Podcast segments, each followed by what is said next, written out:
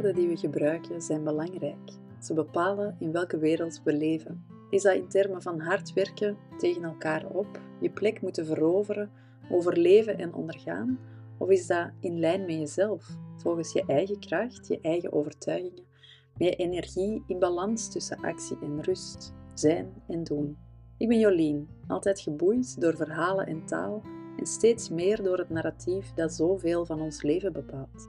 Voor mij, voor jou, maar ook voor onze gezinnen, werkplekken en onze samenleving. De woorden die we achteloos gebruiken leggen druk of beperkingen op, of creëren kansen waar we naar verlangen, die we heel erg nodig hebben vandaag. Op die dunne, kronkelende lijn ga ik nieuwsgierig op onderzoek. In deze podcast neem ik woorden onder de loep, de lading die ze hebben en het verhaal dat we kunnen vertellen, dat mogelijk wordt wanneer we bewust onze woorden kiezen. Dat is de ongelooflijke kracht van wat woorden worden.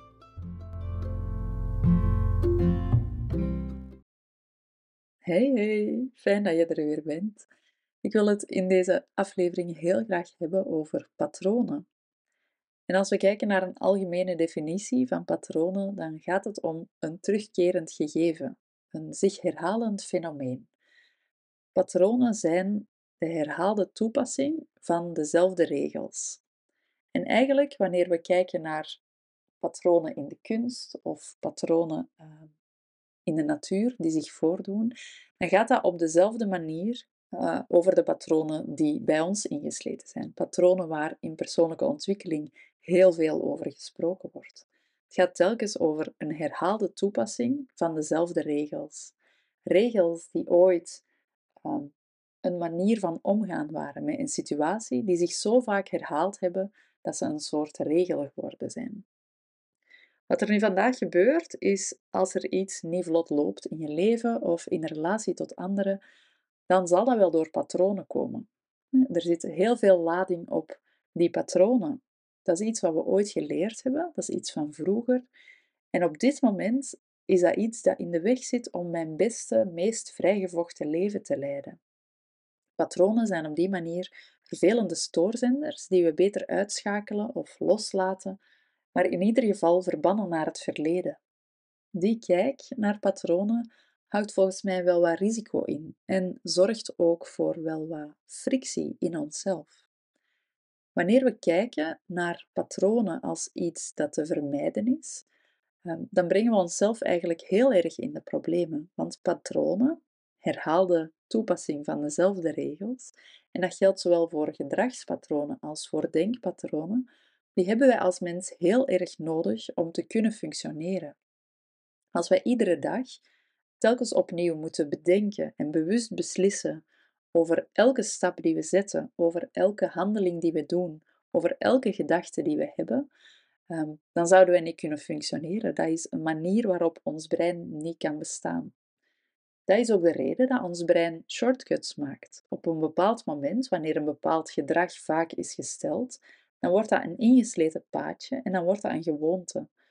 Op een bepaald moment, wanneer een gedachte heel vaak is herhaald, wanneer die telkens is bevestigd of ogenschijnlijk is bevestigd in de buitenwereld, dan wordt dat een denkpatroon. Dan is dat een soort go-to oplossing voor vragen die zich voordoen. Wanneer dan in een bepaalde situatie die gedachte of dat gedrag relevant is, dan wordt die heel snel opgeroepen door ons brein. Patronen zijn dus heel essentieel om ons door de dagen te bewegen. Dus wanneer we daar zonder onderscheid over gaan oordelen en vinden dat oordelen weg moeten, dan brengen we eigenlijk heel erg onszelf in de problemen. Daarnaast worden patronen vandaag nogal gemakkelijk afgedaan als laat maar los en dan liggen alle wegen open. Als je op dit moment nog niet voelt alsof de wereld aan je voeten ligt, dan heb je dus eigenlijk gewoon nog niet genoeg patronen losgelaten. Die manier van kijken naar patronen past helemaal in optimaliseringsdenken. Een denken dat vandaag de dag heel dominant is. En dat gaat er eigenlijk vanuit dat je een soort productieproces bent in een fabriek.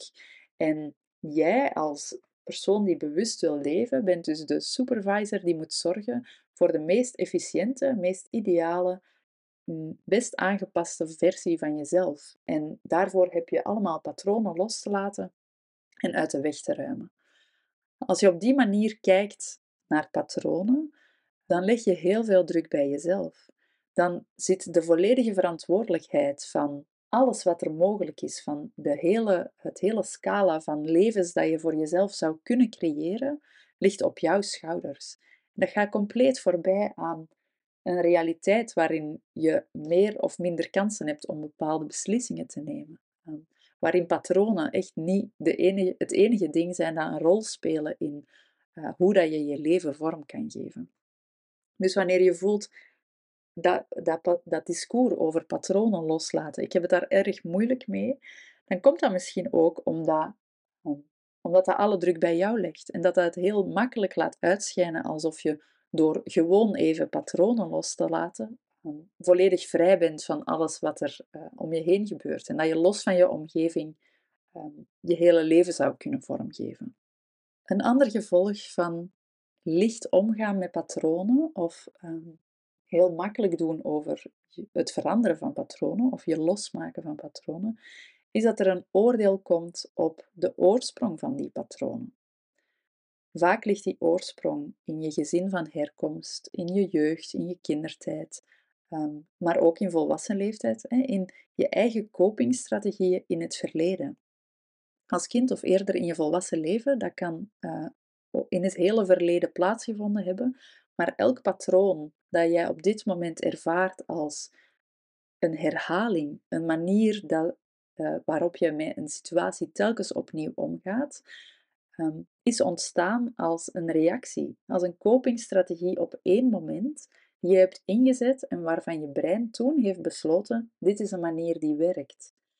Als kind is dat vaak een manier die werkt om aanvaard te worden of om gezien te worden, om gewaardeerd te worden, om er te mogen zijn op een bepaalde manier. Maar wanneer dat je zonder nuance je probeert los te maken van alle patronen die er zijn, komt er eigenlijk heel veel oordeel op de oorsprong van die patronen. En dus ook oordeel op wie jij was als kind, wie jij was in het verleden. Dat maakt het heel moeilijk om op een constructieve manier daarmee verder te gaan. Ik wil heel graag het woord patronen een beetje reframen. En daarvoor ga ik eerst terug naar de basis. Wat zijn die patronen? Patronen zijn eigenlijk herhalingen, gewoontes, dingen die ingebouwd zijn door vaak opnieuw herhaald en bevestigd te worden. In je brein zijn dat eigenlijk neurologische paadjes die platgereden zijn. Het fietspaadje naast het eigenlijke geasfalteerde fietspad, waar zoveel fietsers zijn doorgereden dat er geen gras meer groeit. Patronen zijn die shortcuts. En die zijn heel belangrijk voor ons, want die maken heel veel energie en brainspace vrij, doordat we daar niet meer bewust moeten over nadenken. En tegelijk creëerden die dus ook op een bepaald moment veiligheid in jouw systeem, in je zenuwstelsel. Een manier waarop dat jij voelde, dit is oké, hier ben ik veilig. Door deze gedachte of door dit gedrag te stellen, herstel ik de veiligheid in mijn systeem. Patronen zijn dus niet iets dat we ten allen koste moeten vermijden. Dit is heel simpel hoe ons brein werkt. Ons brein gaat snelle manieren creëren om niet elke keer dezelfde bewuste afwegingen te maken, niet dezelfde bewuste beslissingen te moeten maken. Het is een soort automatische strategie van ons brein om een realiteit, een verhaal te maken en te geloven waarin wij ons veilig voelen. Dat geldt voor gedragspatronen, voor de gewoontes die we elke dag hebben, maar dat geldt zeker in gedachtepatronen. Gedachtepatronen, dus een gedachte die we op een bepaald moment hebben gehad, die in ons brein bevestigd is als, ja, dit is een goede gedachte, die gaan we steeds weer herhalen. Die gedachtepatronen vormen een kader die jouw zenuwstelsel de garantie geeft dat je het goed doet. Dat je erbij hoort, dat je goed genoeg bent.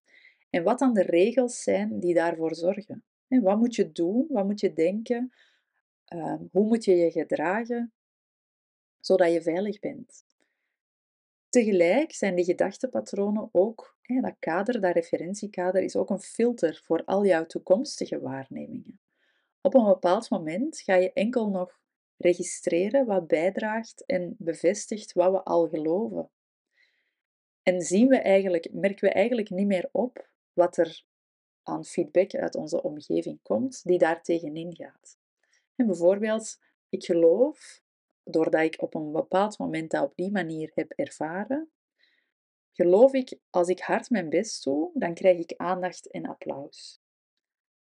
Een veralgemening die je brein daar na een tijdje van maakt, is enkel als ik hard mijn best doe, krijg ik aandacht en applaus. Er zijn geen andere manieren. Een deductie die daar later uit voortkomt, omdat dat zo'n automatische gedachte is geworden, kan dan zijn, als ik geen applaus krijg, moet ik harder mijn best doen. Eentje die dat ook, waar dat ook toe kan leiden, is bijvoorbeeld, ik mag geen aandacht vragen. Het moet zuiver komen vanuit hoe hard ik werk. En je kan wel zien dat ooit in een relatief onschuldige situatie de gedachte is ontstaan. Als ik hard mijn best doe, dan krijg ik aandacht en applaus.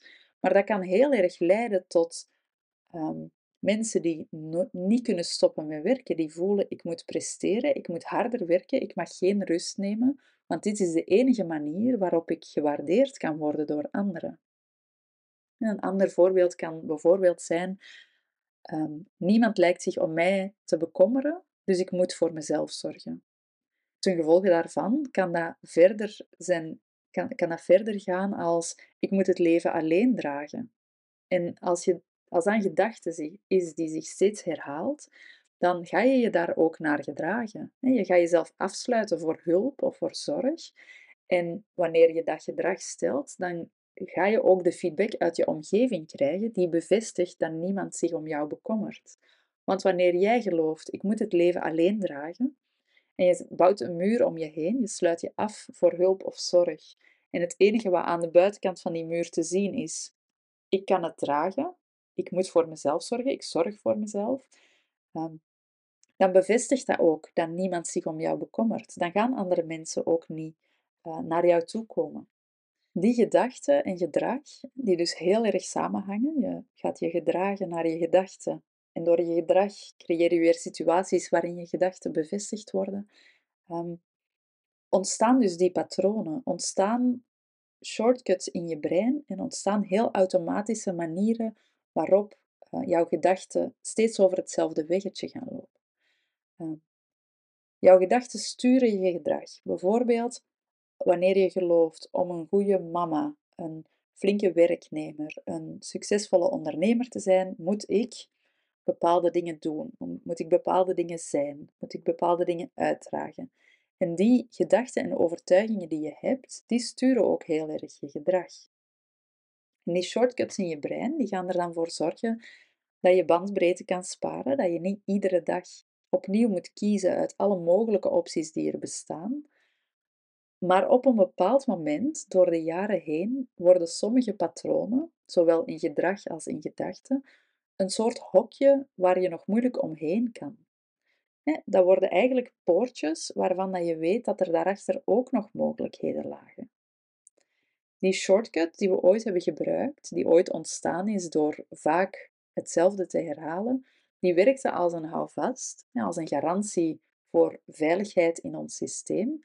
Daardoor zijn die ingesleten, zijn die vaak gebruikt en steeds vaker gebruikt. En wat er gebeurt in je brein, is dat er dus een spoortje ontstaat dat vaak belopen wordt. En waar je na een tijdje niet meer opmerkt dat er eigenlijk ook zijweggetjes zijn. Dat er ook andere manieren zijn om te denken of te doen. Dat er andere antwoorden mogelijk zijn, dat er andere invalshoeken mogelijk zijn. Maar die worden onzichtbaar. En zo worden jouw automatische gedachten en gedragingen jouw referentiekader, de bril waardoor dat jij naar de wereld kijkt. Op zich is dat niet erg. We hebben allemaal patronen, we hebben die patronen ook nodig. Maar vaak komt er een bepaald moment in je leven dat je voelt, ik loop hier eigenlijk tegen grenzen aan. Er gebeuren hier dingen, ik reageer op een bepaalde manier, ik heb overtuigingen over iets die niet meer lijken te kloppen. Er ontstaat een soort frictie in jezelf, waarin dat je voelt, het referentiekader dat ik nu heb gebouwd voor mezelf, past eigenlijk niet meer. Als je kan begrijpen hoe die patronen ontstaan, hoe erg we die ook nodig hebben, dan kan je ervoor kiezen om niet dwangmatig te proberen om patronen weg te krijgen, maar dat geeft wel de ruimte om te mentaliseren. En mentaliseren is eigenlijk afstand kunnen nemen van wat je denkt en wat je doet, vanuit een soort bewustzijn, een stapje achteruit zetten en beseffen, dit is niet de enige mogelijkheid, dit is niet de enige waarheid. En zelfs wanneer je nog niet weet wat andere opties kunnen zijn of hoe je dat dan gaat doen, dat komt allemaal pas later, zorgt dat besef ervoor dat er deurtjes openen in je brein naar nieuwe mogelijkheden, naar nieuwe patronen die meer passen bij wie je op dit moment bent of wat je op dit moment wil doen, de manier waarop je op dit moment wil leven. Wanneer je voelt, dit mag anders, ik zit eigenlijk vast, ik loop tegen grenzen aan, ik kom vaak in conflicten terecht, dan loop je waarschijnlijk tegen de beperkingen aan van de patronen die je altijd al had, die je hebt opgebouwd doorheen je verleden. En dan past de quote wel heel goed. If you do what you always did, you will get what you always got. En op een bepaald moment bijvoorbeeld altijd ja zeggen. Vanuit de gedachte, als ik niks doe voor andere mensen, of als ik niet alles doe wat andere mensen van mij verwachten, dan zal ik er niet bij horen. Dat gaat ervoor zorgen dat je overal ja op gaat zeggen. Elke keer als iemand een vraag aan jou stelt, appel op jou doet, iets van jou nodig heeft, ga je daar ja op zeggen. Op een bepaald moment loop je tegen de grenzen daarvan. Ga je voelen, ik heb eigenlijk niet de energie hiervoor. Ik heb eigenlijk niet de bandbreedte hiervoor. Ik wil eigenlijk andere keuzes maken in mijn leven, maar ik weet niet hoe. En dat is een goed moment om daar eens naar te gaan kijken. Naar die gedrags- en gedachtepatronen. Zijn jouw patronen die jij op dit moment hanteert, die op dit moment in jouw brein zijn ingebed, zijn die krachtig en helpend voor wie jij nu wil zijn, of zitten ze op sommige vlakken in de weg? En je kan dat bij jezelf gaan observeren, in een bepaald levensdomein bijvoorbeeld. Kan je eens helder maken, wat is hier eigenlijk mijn gewenste situatie?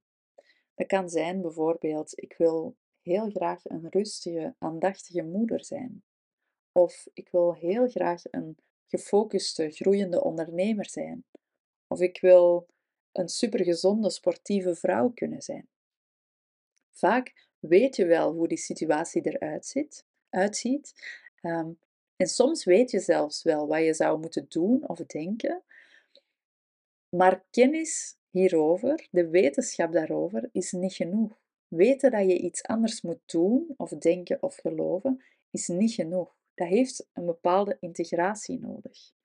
En dan is het interessant om te gaan kijken. Oké, ik ga die rustige, aandachtige moeder zijn.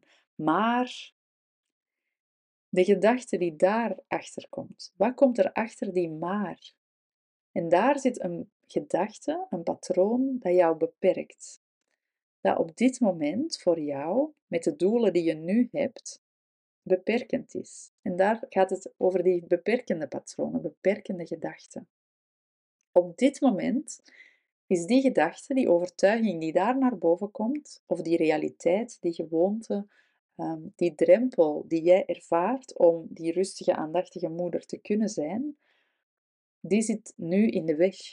Ooit was dat een helpende gedachte. Ooit was ja zeggen op iedereen die iets van jou vroeg, was dat een helpende gedachte. Die zorgde ervoor dat jouw zenuwstelsel veilig was, maar op dit moment helpt jou dat niet meer. En dan is het fijn om daarnaar te gaan kijken. En dat ook te eren. Te eren dat dat patroon er altijd is geweest, dat dat op een bepaald moment voor jou gezorgd heeft, maar ook te gaan inzien op welke manieren en op welke plekken dat jou nu tegenhoudt. Heel vaak ontstaat die frictie, het gevoel, dat kader waarbinnen dat ik leef, lijkt niet meer te passen, past niet meer bij wie ik nu ben of aan het worden ben. Dat komt heel vaak na een kantelpunt in je leven. Een bepaalde gebeurtenis, wanneer je een nieuwe weg inslaat of moet inslaan. Moeder worden, vader worden is daar een hele grote in. Een burn-out krijgen of in een rouwproces terechtkomen. Ontslag krijgen of ontslag geven, starten als ondernemer dat zijn grote kantelpunten in een leven. Een scheiding ook bijvoorbeeld. Dat zijn momenten waarop heel veel dingen op scherp worden gesteld. En vaak zijn die momenten helpend om die poortjes weer even open te zetten.